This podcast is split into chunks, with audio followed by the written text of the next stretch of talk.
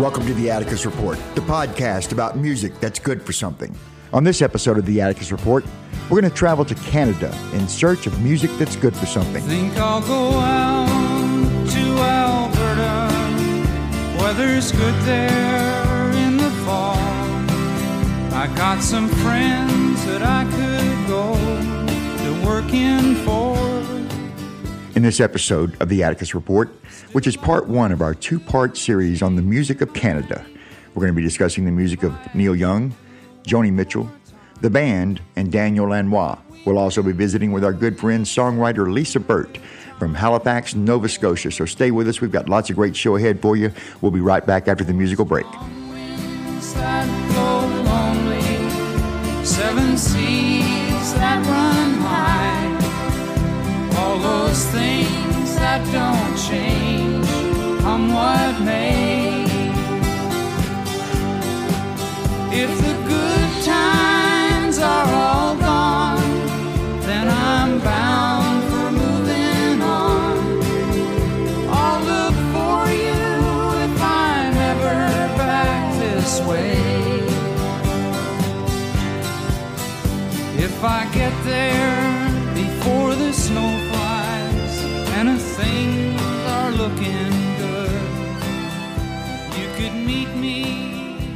Going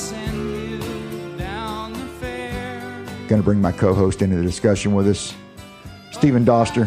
How are you doing this evening? I'm great. Happy to be here. So, we're going to be talking about Canada Yep. tonight, Canadian music. This is our third episode for the Atticus Report. We haven't really talked about what does it mean, music that's good for something. Before we carry on with the show today, I want to talk about that for just a moment. As you know, I referenced in our earlier conversations that this was a quote that was in came to my attention that's been attributed to Woody Guthrie. hmm Don't know what the source of it was, but the quote was, "Music can't just be good; it must be good for something." Right. That's always been kind of something that I kept in mind as I've been writing songs and performing over the years and everything. That at, at best, I would want my music to serve for something good to help people transform or heal or something beyond just an entertainment value, something that's going to move them at a soul level, let's say. So, as we talked about the Atticus report here and what music that's good for something means to us, is there's music from all around the world Mhm. people everywhere creating music, most of which will never become spread in awareness beyond their regions, you know, their immediate areas. We may never be exposed to it. We hear about the greats, right? Canada, Leonard Cohen, Joni Mitchell, Neil Young, Gordon Lightfoot, Bruce Cockburn. I know you're a big fan of the band, right? Yeah. Sure am. A lot of great music came from Canada. The um, I was uh, surprised as a kid when I would find out, like, oh, I didn't know Neil Young was from Canada. I thought he was from California because he's in uh, their band was broke out of L.A. and uh, always found it to be very interesting that almost all my favorite artists, uh, most of them were, you know, a lot of them were from Britain, uh, from England, and uh, uh, uh, Canada, and uh, you know they have a different viewpoint on things. Probably, the band was particularly interested. A lot of people, in fact, Lisa and I were talking before the show, and she was surprised to find out, asking me who was Canadian in the band, and I said all of them except for Levon Helm, and uh, people did, wouldn't think that because if you hear the band sounds like the quintessential American group uh, with their stories about the the South and and uh, midnight rambles and all the stories that you t- you hear in their in their songs. But uh, for me, uh, I was Joni Mitchell was a big, huge influence on American music. I would think. I would think there's a whole just scores and scores, and, and uh, she was a, such a role model, probably to, for women uh, artists too.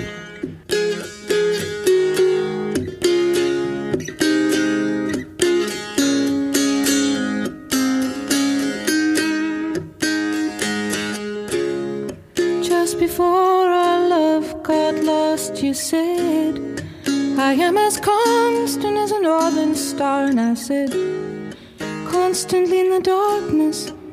Where's that at? If you want me, I'll be in the bar.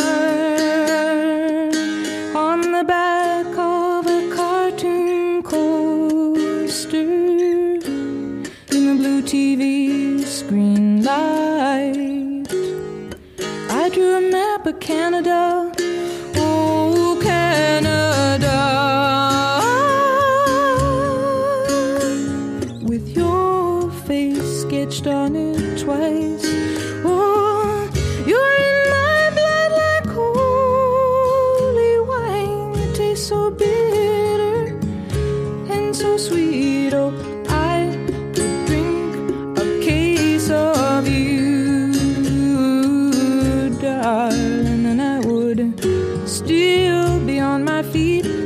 I would still be on my feet. Yeah, and her and her music also has ha- always had a, a sense of conscience, Yeah. consciousness, in element as an element in her music.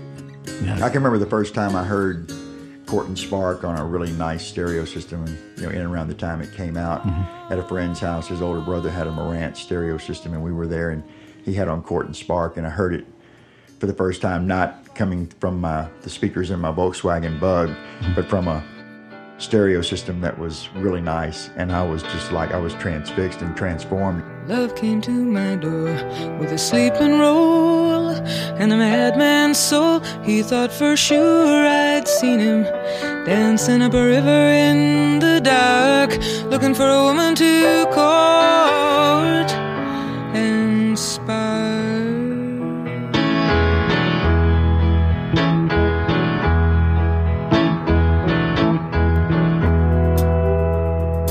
fan of hers since then. I've always gone to her playing on the music, sidewalk. Mm-hmm. like when I want to be challenged as a listener. Yeah. when I want to be challenged to listen deeper because you can't just put this on. You can put it on and just kind of have it as ambient music in your experience and going about your It's heavy stuff. But it demand it, it really demands you to, to engage it, and that's one of the things that drives me in the search of music that's good for something, something that that I respond to beyond just a level of entertainment or distraction, something at a deeper level that moves me to either question things about truth and spirituality or whatever, or sometimes get a glimpse of what the answers might be that another person is maybe thinking in the same direction that you are. And it's very life affirming when you can connect with an artist's music across time and space as, a, as we're here. I mean, like we could still put on Court and Spark today, Mhm. you know, 40 some odd years down the line and sit here and go, oh, wow. And it would touch us, you know, in different ways. Um, I th- felt she was a true innovator. And when I say the word, I don't want to use it lightly. Um, I think there's very inventive people uh, uh, in music, and they're, uh, she once uh, said, in, when speaking about Prince, she goes, "Well, I think of Prince as like a great artist, and but a hybrid." And uh, and in her case, I I don't think there's anybody that came before her that sounded like that used words like she did and and had that added uh, musical sense. Uh, she wasn't playing G, C, and D. Uh, she was really challenging me uh, as a listener with the density of her harmonics in her composition. Well, there's a difference in, in that respect in, in terms of being, you know, an entertainer or a performer Yeah. and then an artist. Yeah. Uh, musicians and people like Joni, Yeah. you know, she has that artistic impulse in her period. I mean, even at this later stage in life, she's manifested a pretty impressive body of just paintings and other, other forms of the creative expression. She's a true artist in every sense of the word. And those are uh, rare. I mean, really, honestly, they're rare. We all have the capacity or the potential to be that.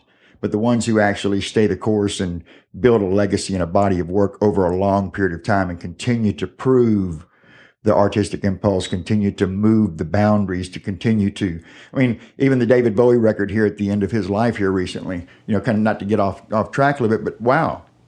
I mean, I'm, I'm up at 1.45 in the morning listening to this thing just hours after he died. And it felt he, like he knew he was dying, and obviously he did. And that he very consciously crafted this piece of work that makes us, you know, question like, like an artist to the very end. That's a high ideal. It is, and and uh, I hope it doesn't I hope it continues that younger people they have artists in their life that are coming out. It, it, it, there's times where music can become a big Pepsi Cola commercial, and I think that's why the record companies disappeared as the more and more they fed that machine, uh, and the less and less they cared about the art and, and the aesthetics of it, the worse it got. And uh, and that's fine. I don't I don't want to ever say anything bad about a fellow musician of any kind. Absolutely. But I do believe that um, it's the corporate music is did a lot of damage. Well, I noticed that some of the artists that we'll be name checking and talking about during the course of this episode, each one of these seems to have attained a level of artistic integrity that while it's had its opportunities and it has its successes as a Yeah. commercial venture and everything, that there was always an underlying art, art, artistic aesthetic in play. That they've really been true to that impulse. And sometimes you be out of step with the current trends and therefore sort of not commercial. And as soon as you become not commercial from a business or commercial sense, they drop you as irrelevant. Well, Joni Mitchell, that's what happened with her. Right. The more Time- she went away from the more pop flavored sounds of uh, Court and Spark, which was one of the first records she ever made that had uh, drums and bass and things. Most of her records uh, uh, before that, uh, For the Roses and uh, Blue, uh, Ladies of the Canyon, they were very, Very acoustic. acoustic, Yeah. and uh, very powerful too. Uh, probably my favorite record of hers, For the Roses, and it's almost all just her piano and guitar and voice. Well, listen, we're here on the Atticus Report today, and we're talking about music that's good for something, and we're visiting the music of Canada.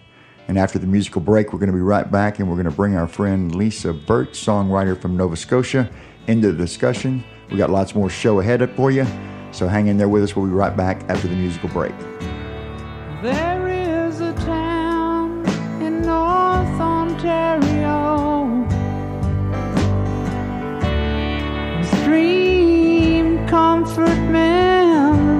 Despair.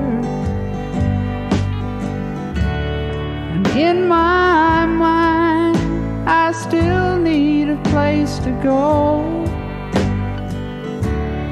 All my changes were there.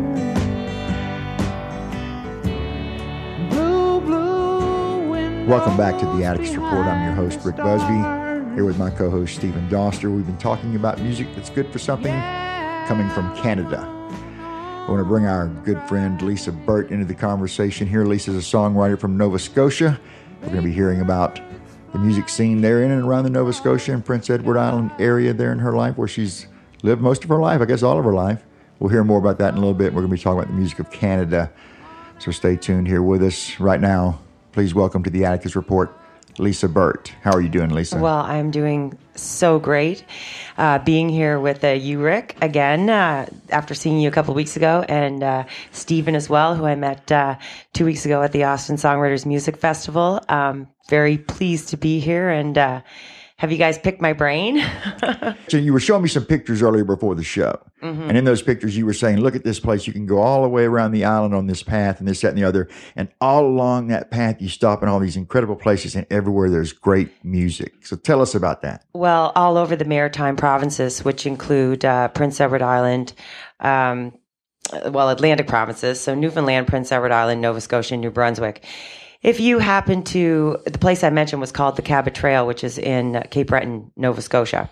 And you get on that trail and you drive, you see the most beautiful scenery, but let's say you broke down on the side of the road and you needed some help. You would end up staying there for the evening. There'd be a huge kitchen party.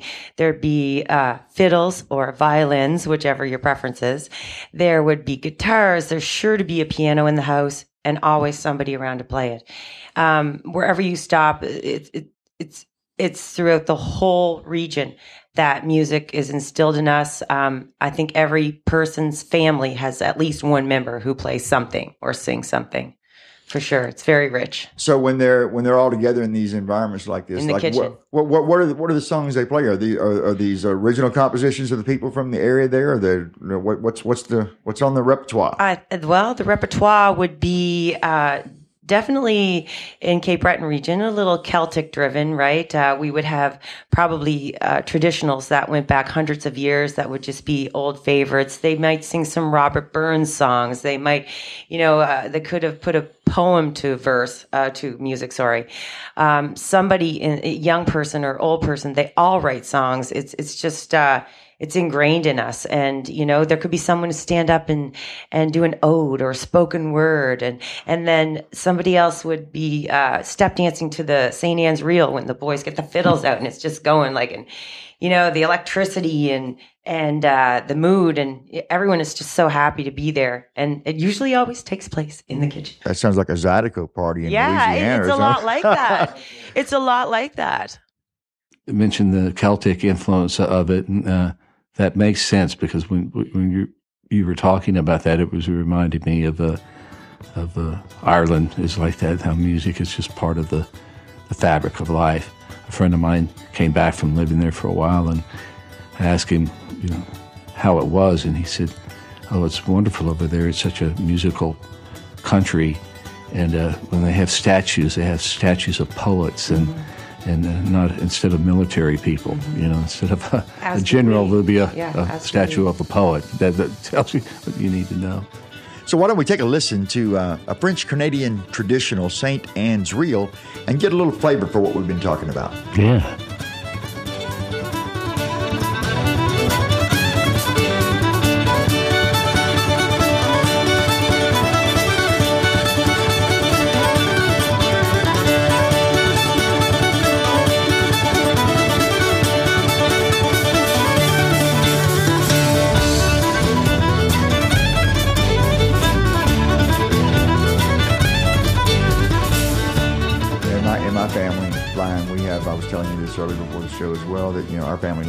Back to Nova Scotia as the French Acadians and everything, Mm-hmm. and then migrated all the way back down to Louisiana, which is where my mother's side of the family is from. So I have those, you know, Acadian slash Mine. Cajun roots, you know, and Stephen has Yeah. Cajun roots as well. And we're, and we're only about, where, where we're talking to you off tonight from, we're only about an hour away from the Louisiana border. So Really? we're in the, now we, we, we could be across Louisiana in about an hour from here. So, you know, it's part of our roots around here too, and that I, I feel that connection and kindred spirit with Nova Scotia, even being down here and having the opportunity to have this discussion and get a sort of boots on the Mm-hmm. ground view of it. I've had several people in my family make that trek to Nova Scotia. They there's um, uh, It's a my, huge Acadian population, Yeah. like huge. You all definitely have connections for sure, and I've met so many people along my travels who, eh, like yourself, has that Acadian uh, connection with Nova Scotia. It reminds me a of vast that. It reminds me that Daniel Lanois uh, record, which is so beautiful. Has that song "The Maker" on it, and I and I always think about my Acadian roots and everything when I when I hear that album and everything. It's just a wonderful piece of music. Do you know that piece of music? I do. I've, I've played it before. Um, Charlie Sexton, one time before I ever heard the record, he had learned it, and we played it at a show. Before, um, and it stuck out then. Still, still love it. Really love Daniel Lanois.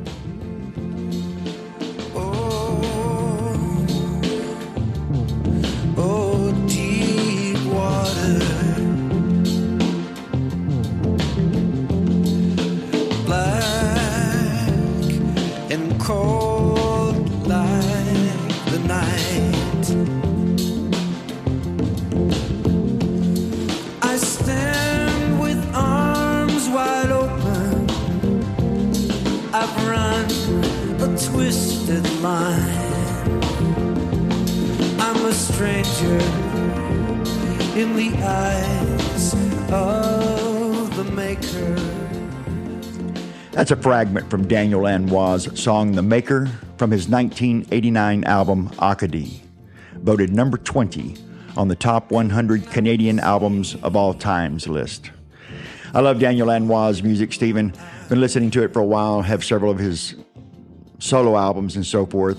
The Beauty of Wynona is one of my very favorite albums of all time by anybody. But what really struck me and what really attracted me initially to Daniel Lanois was his reputation as a producer. He's produced some of the best albums that are in my collection, some of my favorite albums of all time, Peter Gabriel So and the Neville Brothers' Yellow Moon, uh, Robbie Robertson's debut album. These were some of the first records that were coming along. U2's Unforgettable Fire earlier on. His work with Brian Eno is just revolutionary. Achtung Baby. Yeah, Achtung Baby just goes on and on and on. We'll do a whole series later on, a whole show on producers later on here on the Atticus Report that we're planning for later on this year, and we'll go deeper with Daniel Lanois during that episode. But right now, I'm just fascinated by this guy's technique, his songwriting prowess, where he comes from. I don't know of anybody else that sounds like him. Yeah, he's been, been doing it since he was a kid, and he's just lived his whole life in music. He's he's the real deal. I And, tell uh, people he's a wizard. He just he He strikes me as a wizard. for some reason. Like he just has a magical touch.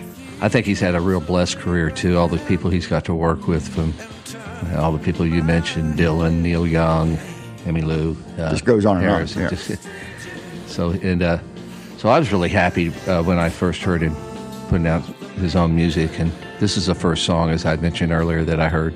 Love it. Uh, Willie did this on the Teatro. On the teatro, another another producer credit for Daniel right there. Yeah, absolutely. Never Absolutely. ends. Have you seen the homeless daughters? It also made me think of the band when you were saying that. There's, uh, although a lot of their songs were American sounding or you know about the Civil War or whatever. Uh, while you were talking, I was thinking of their song "Acadian Driftwood," Oh, yeah. and that's such a moving piece of music.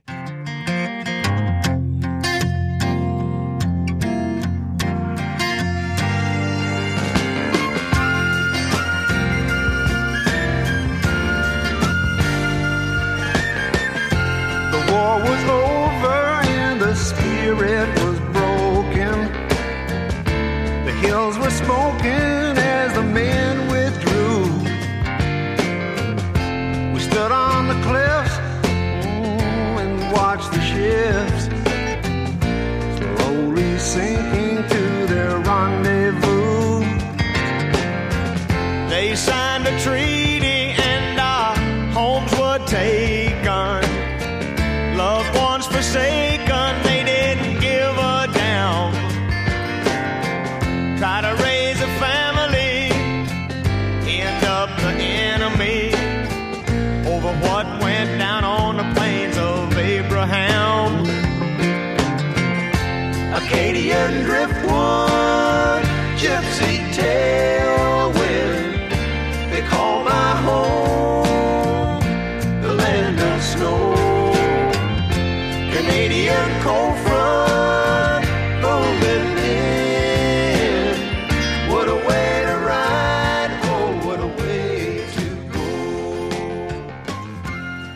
apologize to my fellow Canadians that I did not know that the band was mostly Canadian. mostly Canadian, Yeah, I really do have Canadian. to shout right. out uh, my bad. That's right. So, see, the Atticus Report has value in your life. Oh my gosh, It's I learned you something today. Very good. Very good. Excellent. So, so moving on. So, so give us a for a little bit before we move forward with the discussion here. Let's talk a little bit. Give us a little bird's eye view of the music scene in and around, say, Halifax. I, I think you're about 10 minutes, 10, 15 minutes Mm-hmm. outside of Halifax. So give us a bird's eye view of what the music scene is like around there because we don't, we don't necessarily hear of stars coming from Nova Scotia on a daily basis. So we don't really have a touchstone for it. What's that like? Well, there's a few stars that came out of Nova Scotia. Um, Sarah McLachlan, of course, we all know. Uh, um, Rita MacNeil, Anne Murray. Um, I'm naming a lot of female artists, of course, because I'm a female. Um, but the scene around Halifax is it's so eclectic. Um, one thing that comes to mind is is a really great uh, you know rock band. They're called the Stanfields, and they blend Celtic with rock. And they just it's it, you can you can hear the flavor, you can feel the flavor of the Celtic roots there, but also they're, they're just they're hard rocking band, and people are yeah, and, and you know I love that kind of mix. I knew a fella back in 1998 wasn't real bright, but he had a lot of nerve. Drank like a fish, and he had a special place in the bottom of the learning curve. He had ten bells when he left his parents' house, frothing at the mouth, shooting from the hip. He'd give her for a week and recover for a day, kind of change with a busted lip. From the dirtiest drunk, dirtiest drunk, dirtiest drunk in the history of liquor. Dirtiest drunk, dirtiest drunk, dirtiest drunk in the history of liquor.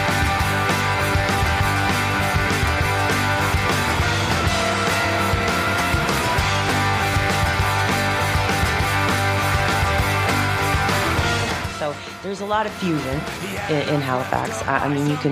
We have classified. He's a, a major Canadian, well-known rapper. He's collaborated with a lot of great people. Um, we have um, country, big big country audience. Um, you know, pop, jazz, huge jazz festival every year, which I've got to play at um, a couple of times, which was an honor and you name it, symphony, classical. A lot of our musicians around Halifax have gone to uh, prestigious Dalhousie University music school. So if you if you want a guitar player or any type of instrument, flute, piano, cello, you can just draw on that. You can go to the university and say, hey, you know, you you want to play on my album or you want to do this show or that show, and so everybody is just so well trained and and uh, and, and there's a lot of good, good music. The Trews, that band comes to mind. Um, they did a marvelous song called Highway of Heroes, which is uh, a highway in Canada dedicated to our veterans. And like it was, it was definitely it was a hit for them for sure. That was about two years ago. Beautiful song. hundred or so from the coast and from the prairies. I bet they keep coming. Add one more name from Ontario and carry me home down the highway of heroes.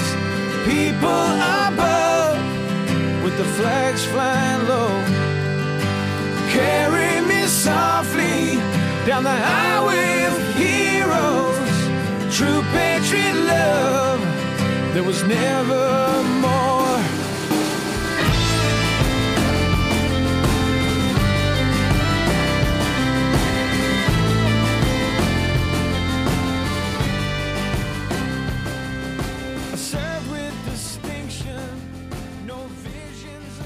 So tell us a little bit about your your personal history as a musician songwriter. How, did you get what What's the Cliff Notes version of your sort of you know bio, and how did you come to be in songwriting? And and, and actually, we met you in Austin, Texas, as you as Three you mentioned ago. earlier, three years ago at the Austin Songwriters Yeah. Symposium and everything. We've been friends now for three years. Yes, we have. and staying in touch. And what was your journey? When did you know? When did you follow? How did you get here? Well, you know, Oprah talks about the aha moment. Um, I've always been musical. My grandmother played the pump organ. That's when I was a little kid. You know, she had to pump that organ to get anything out. And uh, and since then, I I just kind of always wrote.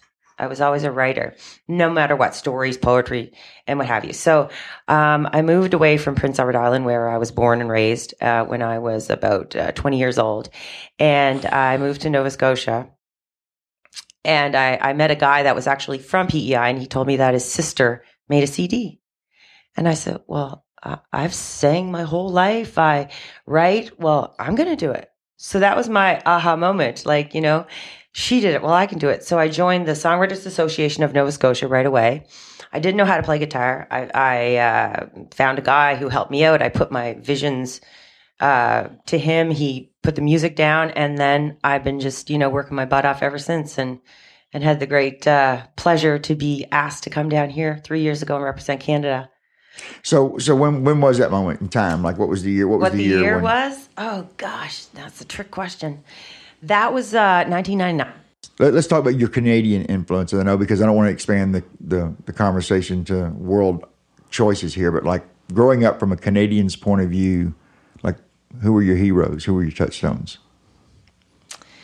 Well, that's a hard question for me to answer because my parents listened to American music, right?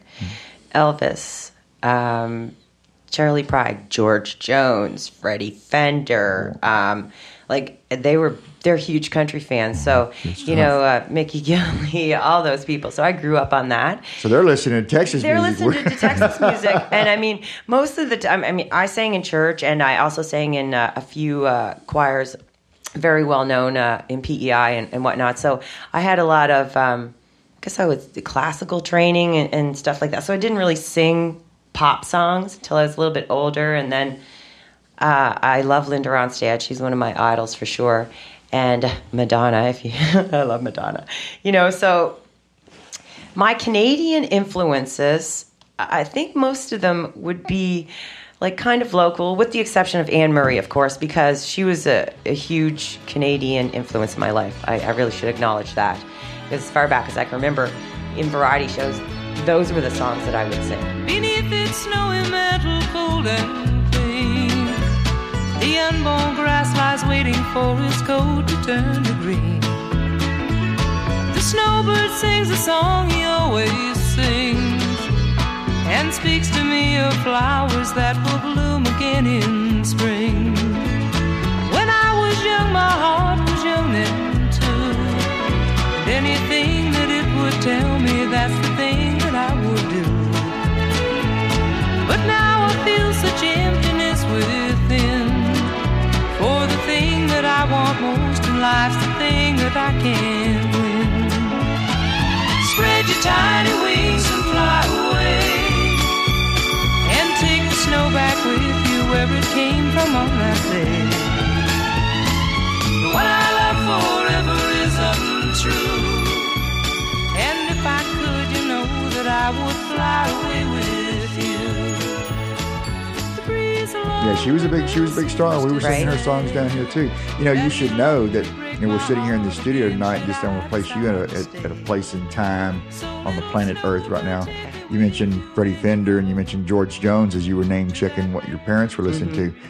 We're about 40 minutes from where George Jones grew up, and we're about an hour and 10 minutes away from the studio where Freddie Fender used to record No in Houston. way. Yes. My dad will freak out when I yeah, tell so him. you're right. You're right. You're right in the You're midst there. of Freddie Fender and George Jones where you're sitting tonight. That's crazy. It is crazy. It is crazy. Wow. Yeah. Like, I can't believe it. Um, it. Yeah, being, you know, growing up in, in the Maritime provinces, it's just, it's such a rich culture. You get everything. There, we're very multicultural. So, you know, music from all over the world, and we like to incorporate and experiment, and and we have some wonderful festivals down there. Uh, the biggest one that comes to mind is the Stan Rogers Festival, and Stan Rogers was a huge, well-known folk artist, and I, I mean everybody in Canada knows, you know. Uh, his songs and and that festival brings people from all around the world artists coming uh, every year. So a town of 800 people turns into 20,000 Oh, the year was 1778. How I wish I was in Sherbrooke now. A letter of marque came from the king to the scummiest vessel I've ever seen. God damn them all. I was told we'd cruise the seas for American gold. We'd fire no guns, shed no tears. Now I'm a broken man on a Halifax pier, the last of Barrett's privateers. Oh, well, said Barrett, cried the town. How I wish I was in Sherbrooke now. For twenty brave men, all fishermen, who would make for him the Antelope's crew. God damn them all. I was told we'd cruise the seas for American gold. We'd fire no guns, shed no tears. Now I'm a broken man on a Halifax pier. so it's a pretty amazing festival and, and uh, yeah it's fun to be a part of it camping out and best seafood you'll ever have and, and that's just right on the cusp before you go into cape breton island Yeah. So, do you do most of your work in and around the Nova Scotia area? Do you tour throughout Canada? Like, like what's your what's your kind of thing? I try to do as much as I can wherever I can do it. Um, I do do a lot of stuff around Halifax. I have family, so excuse me. I like to be close to home. I travel over to PEI, New Brunswick. I do a lot of house concerts. House concerts are very popular in uh, back home in Canada, where you, you know, you have your act, maybe duo, trio. They come into your home, they play for you. You could have a party atmosphere, or you could have a listening crowd. Um, the the artist makes a pretty good, reasonable paycheck for the night, and and you can sing your original stuff and I think Steve and I would both agree that most of our friends would prefer to do house concerts only. Steven did a house concert just a few days ago. It That was it a wonderful just success. fantastic. it was great. they're pretty because it was- incredible. It was, uh, such a great audience, and everyone had come there for that reason. exactly. I have a theory about that. Is is that anytime people have they come to a place, uh, obviously just for the music, and, and also if, if people are uh, usually come to house concerts, they pay some money uh, for, for the artist, and people who pay, you know, same as if they buy a ticket to a concert, uh, they're going to approach it with a different attitude than they will if a uh, this a free show. Yeah. If people haven't paid to get in, it's like it's almost like I, I play different songs when I'm playing in front of a crowd that has paid to see me because I know they came to see me play my songs. right, And I might if it's just if I'm playing somewhere and I'm just part of the thing, which can be good too. I like that too. Uh, I've played uh, a regular some regular shows in Austin where they're just open to the public and we get listeners, we get partiers, we get all kinds of different people. You just play play the room. But yeah, I love I love that concept of the house concerts. Yeah. So I was just going to ask Stephen here here a second. I was I was thinking as he was talking, like, so when you're playing your shows, I know, I know you do a you have you're a wonderful songwriter and everything, and you have lots of great songs. You could play total shows with just your songs, but I know you also love doing cover songs. Among the Canadian artists, like, what are some of the songs that you've covered over time that, that are sort of meaningful to you in terms of your process? Well, probably uh, the band and Neil the most. Um, I, it wouldn't be a rare uh, thing for, especially in a longer type of show, that I wouldn't pull out some song by Neil Young uh, that I uh, and try to pull out ones that not not a lot of people do. I, um, but I, he was a big influence on me as a little uh, young man. I would go home after school and uh, plop his records on and go, you know, boy, how did he do that? And uh, he was just such a great influence in the band too. And uh, I've I've got an opportunity to, well, I've got to meet um, Neil before, and I got to meet Richard Manuel, and uh, played a show with him and Rick Danko, and it was a very special thing for me to meet them. And I met Rick uh, Richard right before he uh, died, and uh, uh, I was so happy to talk to him, just to be sit, sitting, uh, be on the same stage with him for one thing, but to hear him sing.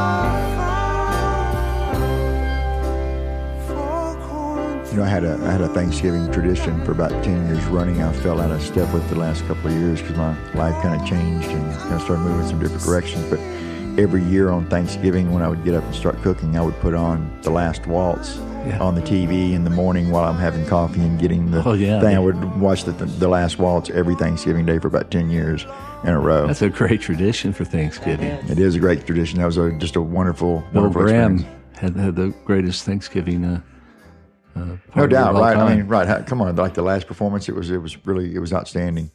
You know, and and then through that, through that, becoming aware, seeing Neil Diamond's performance in the context of that show, I became aware that Robbie had produced an album for Neil at that point, in and around that same time, "Beautiful Noise," which was not one of Neil's like hit records and everything. And I and I came to know that record later on when I became went deeper into people's catalogs and stuff like that, and started making all these connections. Like, oh, Robbie Robertson did this. Well, I'm going to go check that out. And then you get into this Neil Diamond record that's just this wonderful, you know, wonderful album, wonderful album, an artistic, you know, statement and everything. But it didn't have the commercial hit, so it just kind of, you know, bypassed most people's consciousness. it was a surprise to me when I was a, as a kid.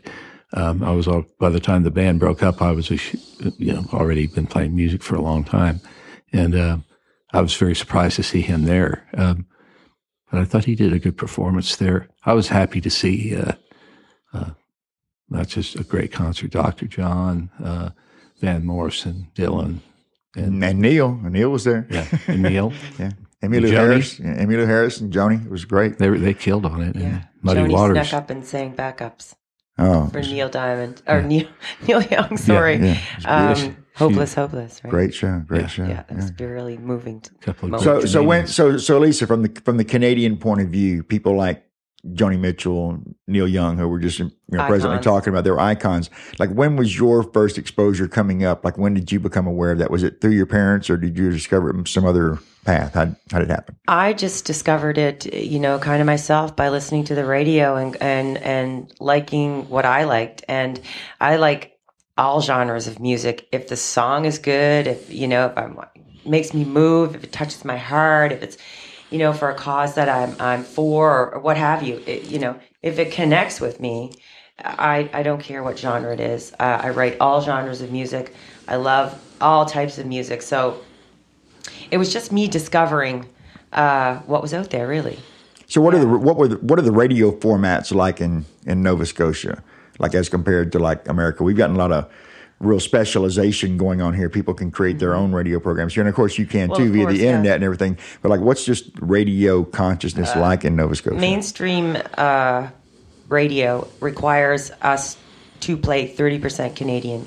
Uh, artists on the, Yes. in the mix of songs. yes, Yeah. that's right. In the rotation or whatever, they already have pre-mixes or whatever, but there has to be 30% Canadian content for Yeah. sure. So we get to hear a lot of our Canadian artists all the time. And That's cool. it- yeah, it's really cool. And especially Nova Scotia and Halifax, there's, there's so many really great artists. Joel Plaskett in The Emergency, like total icon in Halifax. He's traveled all over the world. Great songwriter. Hey, good looking, why the frown? You always look better when it's upside down. You say you got nowhere that you're going to. Can I go nowhere with you? I took the Dartmouth ferry into the town. Spent my pennies bumming around.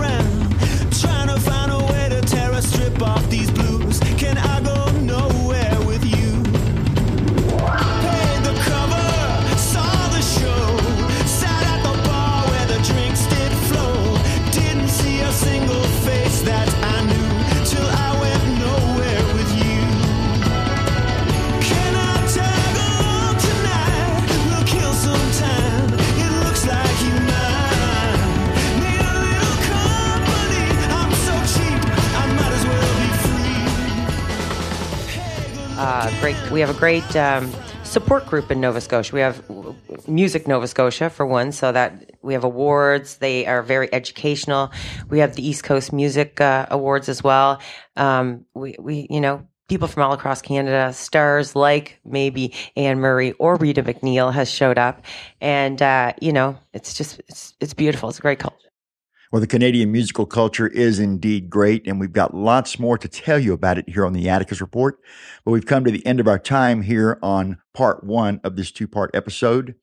We're going to tell you what's ahead on the next episode of the Atticus Report concerning the music of Canada.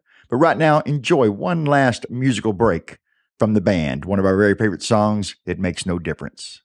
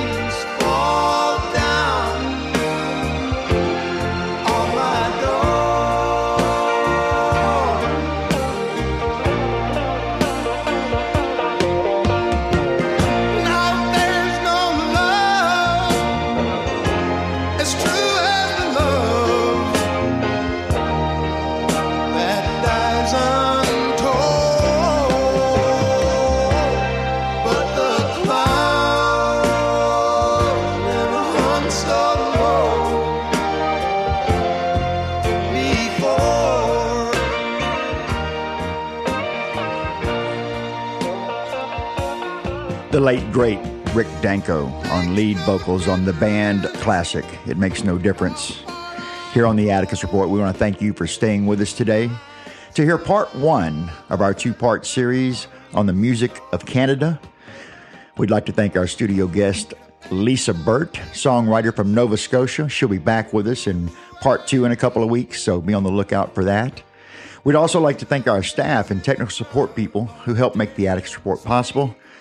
At North Fork Studios, our technical engineer today, Mr. Monty McWilliams, handling all of our websites and graphic details and so forth, Kiana Shantis, and handling the social media duties, Miss Carolyn Soames. We'd like to thank them for their part in helping to make the Atticus Report possible.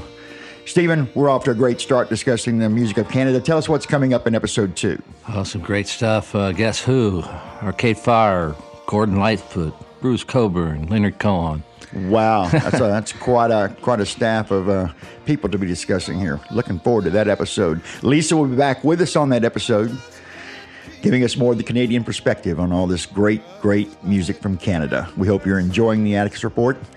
You can follow us on Twitter at Atticus Report on Twitter. You can also find us on our website, atticusreport.com.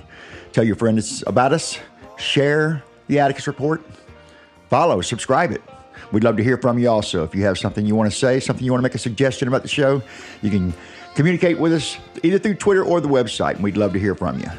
We've got a lot of great shows planned for 2016, a lot of great things coming up. But next up on the Atticus Report is going to be part two as we go to Canada in search of music that's good for something. Thank you, Stephen. We're out of here, buddy. Pleasure. See you soon.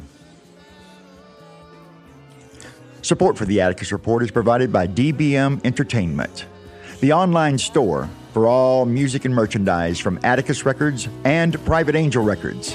Visit dbmentertainment.com. Check out their products, follow their artists. You can also follow the Atticus Report on iTunes, Amazon, and Google Play.